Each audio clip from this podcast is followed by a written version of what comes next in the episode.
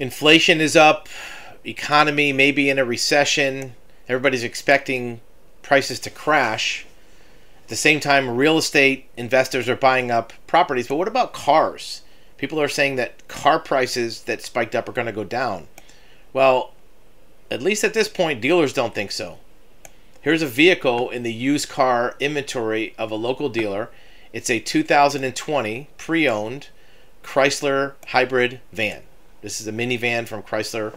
This particular car has 18,000 miles on it, and it's currently priced at $49,000. Is that a lot of money? Is it not a lot of money? Well, let's take a look. Here's the window sticker when that car was brand new. We researched the VIN number, which is right here in the ad. It ends in 4879. Here's the original new car window sticker of that vehicle, 4879. When it was brand new, it sold for $49,330. It's the same vehicle that's currently selling for 49000 plus shipping fees. I'm guessing the shipping fees are more than $330. So more than likely, this car will sell two and a half years later with 18,000 miles for more than it was new. What does that say about the used car market? Well, at least for this dealer, they're not too scared about not selling cars that they're not taking a shot with this price. Will they get it? I don't know. We'll take a look in a week or two to see if it's still for sale.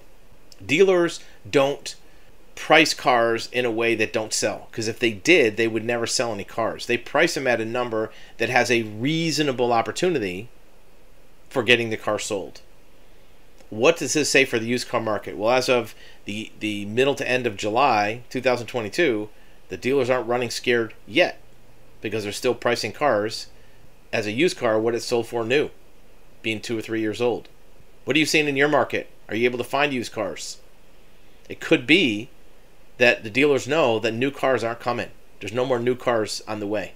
Because if they were, they wouldn't be taking shots with these used cars.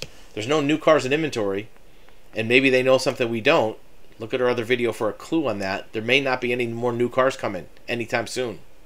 That's why used cars are still high.